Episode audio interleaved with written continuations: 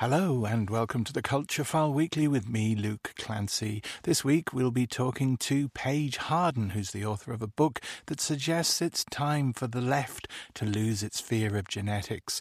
Maureen is the title of an exhibition from Giita Hammond featuring the photographer's images of her grandmother, for whom she's a carer. And Jennifer Walshe is here later on to talk about the post-human world of Kimberley Biscuits in her latest Things Know Things. But we begin this time with the question question of what your genes tell you about how much money you're likely to earn, and the very contested answer. Professor Paige Harden is a behavioral geneticist and the author of The Genetic Lottery, a cat among the pigeons book on what our genes might tell us to expect from our lives, not just in illness and disease, but in education, earning power, and happiness. This, of course, is the kind of territory stalked by exclusionary theories of genetics, used to justify everything from discrimination to racism, sterilization, and genocide. But Harden's twist is that new information, rather than supporting the status quo, might actually be the key to tackling inequality. She talked to Culturefile about developments like GWAS, Genome Wide Genetic Association studies, about luck, and about winning genetics back from the right. I wrote the book trying to have a conversation with not just other scientists this book originally started out as a paper actually. I thought i would write a you know maybe 10,000 word paper for a scientific journal.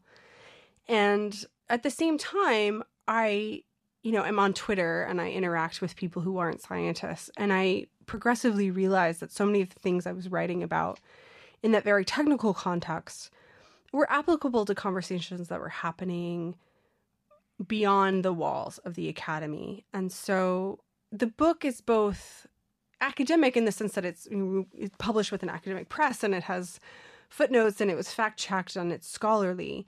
But I was trying to speak to people who, you know, might not have encountered any of the scientific content since college or even high school. Yeah, and, and, and I guess I'm one of those people. So I, I felt um, I, I'm starting on, on an uphill ride. For a lot of people, non-scientists, we, we'd have an idea that there there are things that are heritable that come to us through our genes, but we might view that process somewhat simplistically. And, and, you know, I'm, I'm not talking for the moment about the effects of, of the environment, but we probably get caught up in the idea there's a gene for something. That view of genetics as a gene for something is is very much a product of how genetics and biology is taught in school. You know, if you took genetics or had any exposure to genetics in high school and secondary school, for instance, you probably learned about the gene for having blue eyes, or Mendel's pea plants, the gene for having smooth versus wrinkly peas. And of course, the popular media also uses that phrase, um, you know, the gene for depression or the gene for being gay. Um, and and so to talk about this topic is it really is an uphill battle, not just for the reader but also for the author to think about well, what preconceptions are there out there and then how can i strip those away and then rebuild them up with a with a more sophisticated knowledge? With anything that i would study as a psychologist when we're talking about personality or mental disorders addiction intelligence behavior there is almost never a gene for anything. There's lots of genes that combine in ways that we don't understand in interaction with the environment that changes our probability of developing in this direction versus this direction.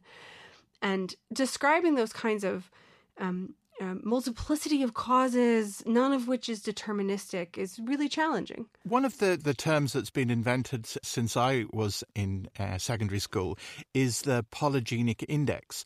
And this is the thing that helps spread out the cause of anything genetically, in the sense that that's how we get away from the idea of the gene for. Yeah, so a polygenic index, so poly just means many. So a polygenic is many genes added up into a single score, into a single number. The way that's constructed is by taking a really large group of people. Let's say you have a million people and you've measured something in all of them. And that something could be height, it could be the number of years they've spent in school, it could be how depressed are they. And that outcome, which we call a phenotype, is then correlated with genetic differences between people that we've measured. So we might measure 8 million genetic differences each one of those is correlated with that outcome, that phenotype we've measured. And so we end up with a list of very small correlations. Those correlations can then be applied in a new group of people. And so I go to you and I say, okay, now I've measured your genome. I'm going to add up all of the height associated with being taller genetic variants that you have. And I'm going to add all of that information up into a single number, and that's going to be your polygenic score for height. So it's basically my best guess as a researcher, based just on information that I've measured from your DNA, about your likelihood of being taller versus shorter. And those guesses for height are actually pretty decent. For something like education or intelligence, the polygenic scores are not perfectly predictive of someone's phenotype, not by any stretch of the means. But they are as strongly correlated with some of the outcomes we care about as some of the more traditional social science variables. So, for instance, a polygenic score for educational attainment in white people from high income countries is as strongly correlated with their rates of going to college or for of graduating from college as knowing something like their family income. So that's a you know a, a decent correlation that makes it scientifically interesting. You use a rather uh, elaborate metaphor in the book to, to describe how this might work in the world, and you talk about the world of restaurants, which is something something that I could uh, easily grab here. But it's very interesting because what it takes into account this this metaphor of restaurants is what use the prediction might be put to. So t- tell us about that that picture of the world of restaurants as as a poly restaurant index, yeah. a polygenic index. So so the metaphor is this. So imagine that you are you know, you are an alien and you've come down and you're trying to understand why people go to some restaurants more than they go to others. And so you go to something like Yelp, which is a, you know, a ratings aggregator and, and people rate how good restaurants are.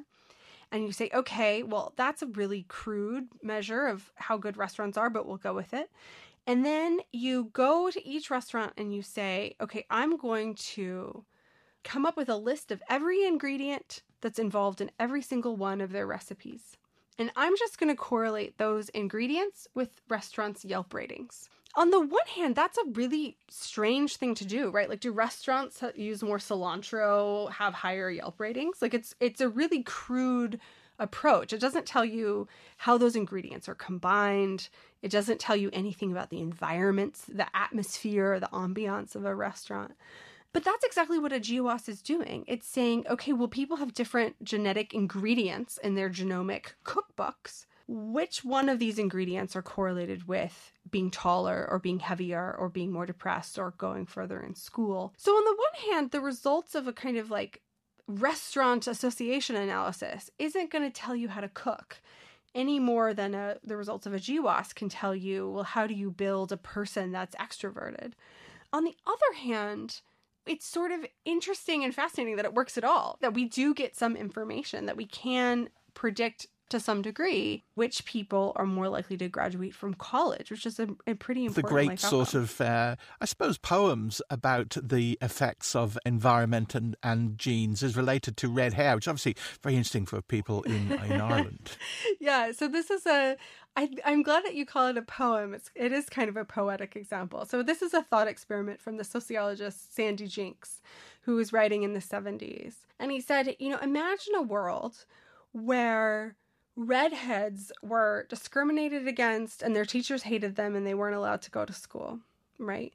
And then you did a genetic study and you saw are there genetic effects on illiteracy?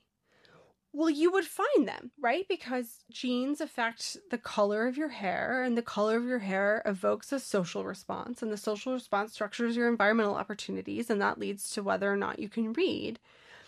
But that isn't what most people would think of as a quote unquote genetic effect, right? Because it's operating through this social process. You know, I think that's a really important point for two reasons, three reasons actually. The first is, you know, it's a great example of why we should be wary of using polygenic scores for personalized education or decisions about individuals. Because right now we don't know how much they're picking up on these type of red-headed effects, which is genes are coding for some aspect of someone's physical appearance that's, that's being responded to with bias and discrimination. The second is it, it it undermines genetic determinism. Well, yes, genes might cause illiteracy. How would we fix that? Well, it wouldn't be by giving everyone like black hair genes. It would be by changing this how the social environment responds to people, right? So it's an environmental intervention that addresses this genetic disparity. And the third thing, and I think this is actually the most radical, which is well, if we see that redheaded children are discriminated against, they're pushed out of society, and that calls out for some sort of redress for that inequality, why should some aspect of someone's psychology be any different? Right? Like if a child struggles with working memory or dyslexia, is them being excluded from the economy, pushed out of the job market, living a life of economic precarity, is that any fairer than redheaded children not being allowed to go to school? I don't think it is. Um, so I think the, the one of the poetics aspects of Jencks's example is it really highlights how morally arbitrary all of our luck in life is. So a GWAS might be picking up this is that genome-wide association study that kind of looking for patterns in people's DNA and how they're correlated with outcomes. It might be that a certain gene is associated with going further in school because that gene codes for something related to how good is your memory, right? And then children with better memory go further in school. But we also see that it's things like genes that make it so that you go through puberty earlier. And we know that girls who go through puberty earlier are responded to differently. And they're more likely to to struggle in school. So the algorithm is picking up on all sorts of processes, some of which we might think of as fair or, you know, things that we don't mind operating, but also some things that might be more indicative of social bias and discrimination. That's why I suggest in my book that we shouldn't be using genetics to classify people. We should be using them as a tool to understand the environment, which environments are working most effectively. Traditionally, if, if people want to make the point that you're making, they're often making it from. Uh, or have historically been making it, and maybe even contemporarily been making it from a eugenicist point of view through a, uh, a kind of lens that sees uh, certain traits as desirable and certain traits then as uh, necessarily uh, necessary to be eradicated. And even though that's a, the sort of historical story of eugenics, it's not one that we've escaped from. I think a lot of the fear and a lot of the misinformation around genetics has really rested on this idea that if if there's genetic causes of human behavior, then the only way to intervene to help people will be to mess with their genes in some way, uh, which of course is a really abhorrent prospect. We saw that in the 20th century, the way in the US and the UK and Europe, people use the idea of genetics to justify these eugenic sterilization programs, um, uh, really messing with people's reproductive autonomy even thinking about you know mendelian inheritance you know there was a time where stalin rounded up geneticists and you know sent them to siberia because it was considered really threatening to class struggle and class progress. So this is an old idea that has continued in diluted form in the american left the idea that equality means sameness and that difference is a threat to social equality. At the same time we've had other I think liberatory movements that have really embraced the idea of difference in their claims for equality. If we look at the neurodiversity movement around people with autism spectrum disorders, if we think about the ways that um, biological roles in gender identity and sexual orientation have played a role in um, the gay rights movement and the transgender rights movement. Um, so I think there's kind of this tension in the left right now. One one strand has really thought of difference and biological difference in particular is a threat to egalitarian ideals. Whereas you have this other narrative that's kind of pushing through, and I, I think I'm very much in this camp that says equality is not about um, ignoring difference. It is about acknowledging and responding to difference in a way that equalizes people's ability to participate in a pluralistic society in a way, your book is about genetics, but it, its other theme is the political nature of science, and even what is accepted as the as the results of a of a, a scientific discussion uh, might be determined by uh, where you stood on the political spectrum, and and that's something that you're you're you're sort of charting again and again in the book. I mean, we've seen so many examples of this with the the coronavirus pandemic, of the ways in which science and the results of science can be politicized, the way that knowledge becomes tribal.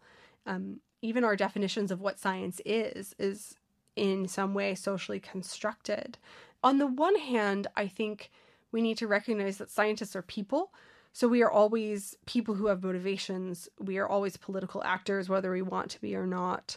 At the same time, I feel like we have a particular responsibility to try to separate out what are our empirical observations of the world, what is true, from our discussions of what our values of what ought to be, what are our moral responsibilities. Um, I think it's really dangerous when people try to have moral debates on empirical grounds. Um, and so that's one of the big projects in my book is try to say, okay, let's talk about what is, let's talk about what ought to be, and then let's talk about how these two things can fit together. There's a kind of tricky line here where I'm saying we need to take genetics seriously as a source of individual differences, as a source of how people's lives go differently. But our response to observing those differences isn't to throw up our hands and say, oh, there's nothing we can do. We, we're abdicating our responsibility. It's to use that information to figure out how can we most effectively structure society and intervene environmentally so that people have the most optimum equal life chances. It's interesting to look back historically because we see a time in the early 20th century where there wasn't this kind of um, lockstep alliance between people who you know believed in human inferiority and superiority and kind of an endorsement of genetics. There was a lot more kind of ideological sort of flux and I think now, it's particularly in the US, we're also again in a time of ideological and political flux. And so I don't think it's a coincidence that now is when we are reimagining things and trying to think about well what what forms of science have we given away too much to um you know to a really pernicious right wing that we should really reclaim as part of our social justice movements Kathryn Paige Harden there, and The Genetic Lottery Why DNA Matters for Social Equality is out now from Princeton University Press. Now, Giita Hammond is an Irish Icelandic visual artist and photographer based in Dublin. Back in 2005, she spent time documenting the domestic life of her Icelandic grandmother, using natural light portraits to capture her images. On the Irish side of Hammond's family, her grandmother, Maureen, is 91 years old lives in Dublin. Maureen has dementia, and during the last year and a half, Giita has been photographing her and her surroundings, documenting Maureen and her world. Culture Files Louise Williams went to visit Giita for a preview of her new exhibition, and check out Twitter at CultureFilePod for photographs. She she recognised her coat in, in, in the picture, but not herself. She's like, "Oh, that's me, is it? Oh, it's lovely.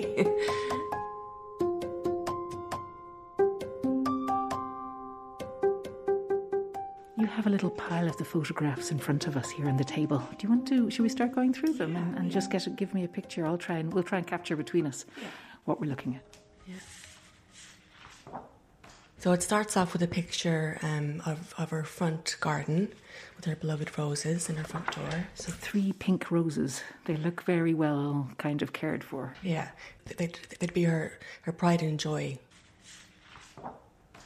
And, and, and then the next picture is her opening the door, greeting me. And she still remembers me and my face, but not my name um, or who I am.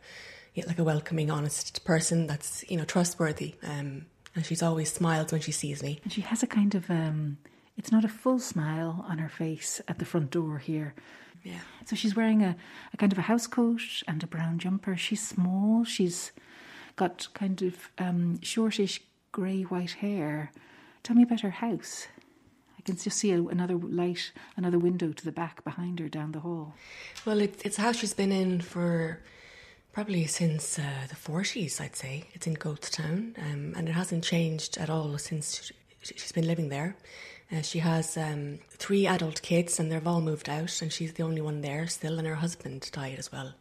So she's been on her own there since the 90s. Would you remember having been there as a kid as well? Oh, yes, yeah. Yeah, I, I would have spent my, my summers summers with her. Um, my mum was from Iceland, so I'd, I'd spend my summers in Ireland with her and my dad. So I spent all my summers living there and um, yeah, spending time with her. So it's a second home almost for you, a very familiar place. Yeah, it is. Yeah, yeah.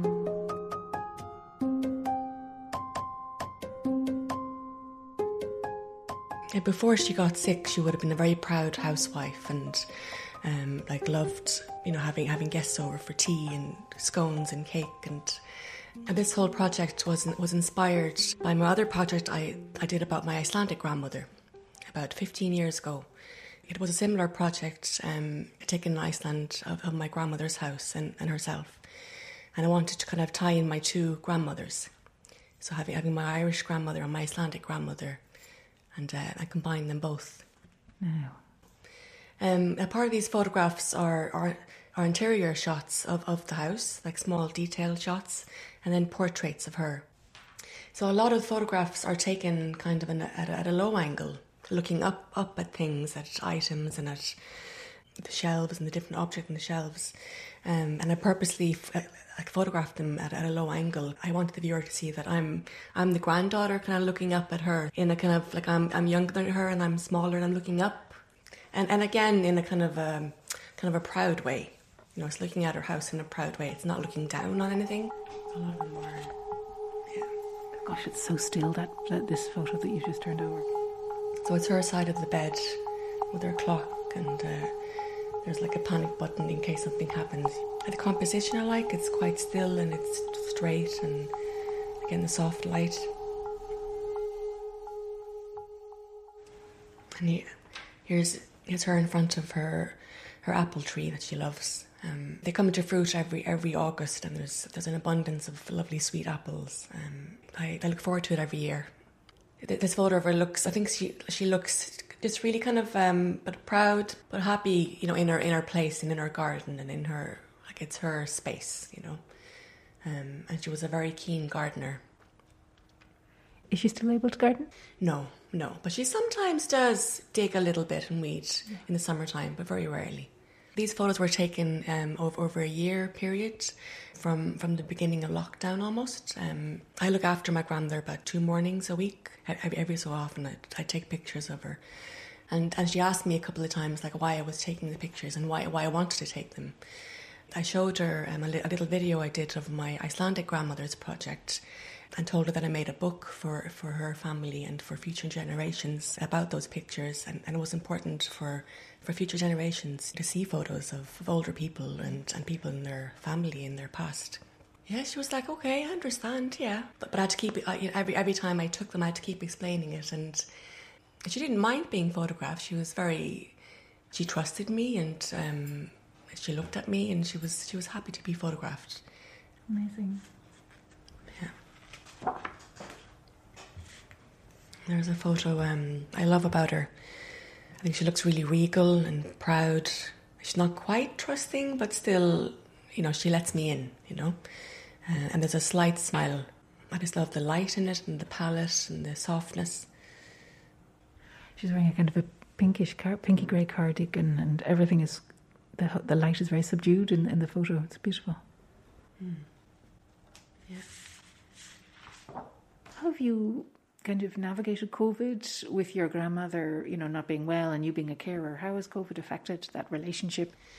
I, I share the caring duties with, with with my dad and my uncle, and, and there's a professional care that comes in every day as well.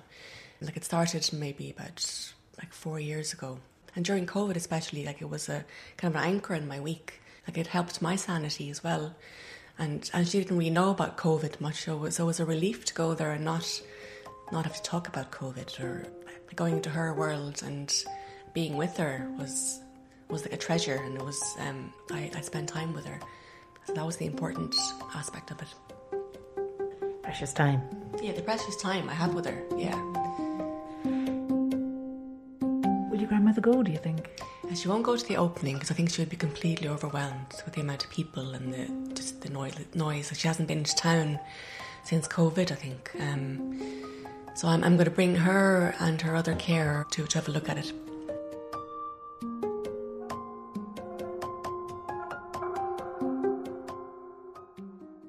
Giita Hammond there, and the reporter was Louise Williams. That exhibition, Maureen, is at the Irish Georgian Society on South William Street in Dublin until March 2nd. And finally, on the Culture File Weekly, Jennifer Walshe with some uncanny biscuity goodness, in which our correspondent tries to understand the post human world via her own relationship with some 1980s advertising collateral. This is Jennifer Walshe's Things Know Things.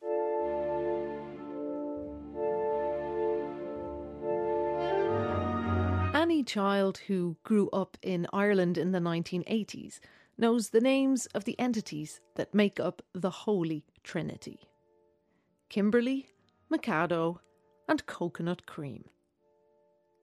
My mother recently found and threw out a Kimberley promotional toy I'd had as a child back in the early 1980s. It was a rubber head supposedly the face of Kimberley, an American cowboy with a moustache so thick and unruly it had joined forces with his eyebrows. Kimberley had holes in the back of his face so that you could stick your fingers in and make his mouth move. I spent a lot of time as a small child puppeting Kimberley the cowboy, doing shoddy approximations of his howdy partners American accent. What exactly was I talking to when I talked to Kimberley? The toy? The biscuit? Jacobs? Some triangulation of all three? It was clear to me the experience was different than regular toys. Kimberley the cowboy was a pretty rubbish toy made from cheap, itchy foam, but playing with Kimberley the cowboy was somehow closer to eating an actual Kimberley the biscuit than playing with other toys. One of the most successful ad campaigns of the first year of the pandemic also involved people talking to a biscuit. Except this time, the biscuit was powered by AI rather than a child's hand. The Moon Pie is an American biscuit popular in the South made by Chattanooga Bakery Incorporated. If you've never seen one, it's almost identical to a wagon wheel. In May 2020, MoonPie launched the MoonPie Moonmate, available to anyone who had an Alexa. The MoonPie Moonmate was a virtual roommate people could speak to through their Alexa. The Moonmate's personality was designed to be funny and slightly insulting, making wisecracks about your hair or taste in music. And people did indeed speak to the Moonpie Moonmate. Stuck at home in lockdown, alternating between overwhelming stress and debilitating boredom, people spent huge amounts of time interacting with the Moonmate. And again, I wonder what were people talking to when they talked to the Moonpie Moonmate? The Alexa? The Biscuit? The Chattanooga Bakery? The advertising company who designed the campaign, the AI, the absurdity of the pandemic? And what exactly did they talk about? And are they still talking to it now? Jennifer Walshe bringing to a close this edition of the Culture File Weekly. We'll be back with more tasty treats next week. Meanwhile, and to never miss a biscuit, you can subscribe to the podcast via the Lyric site or your favourite podcast platform. Till next week, bye now.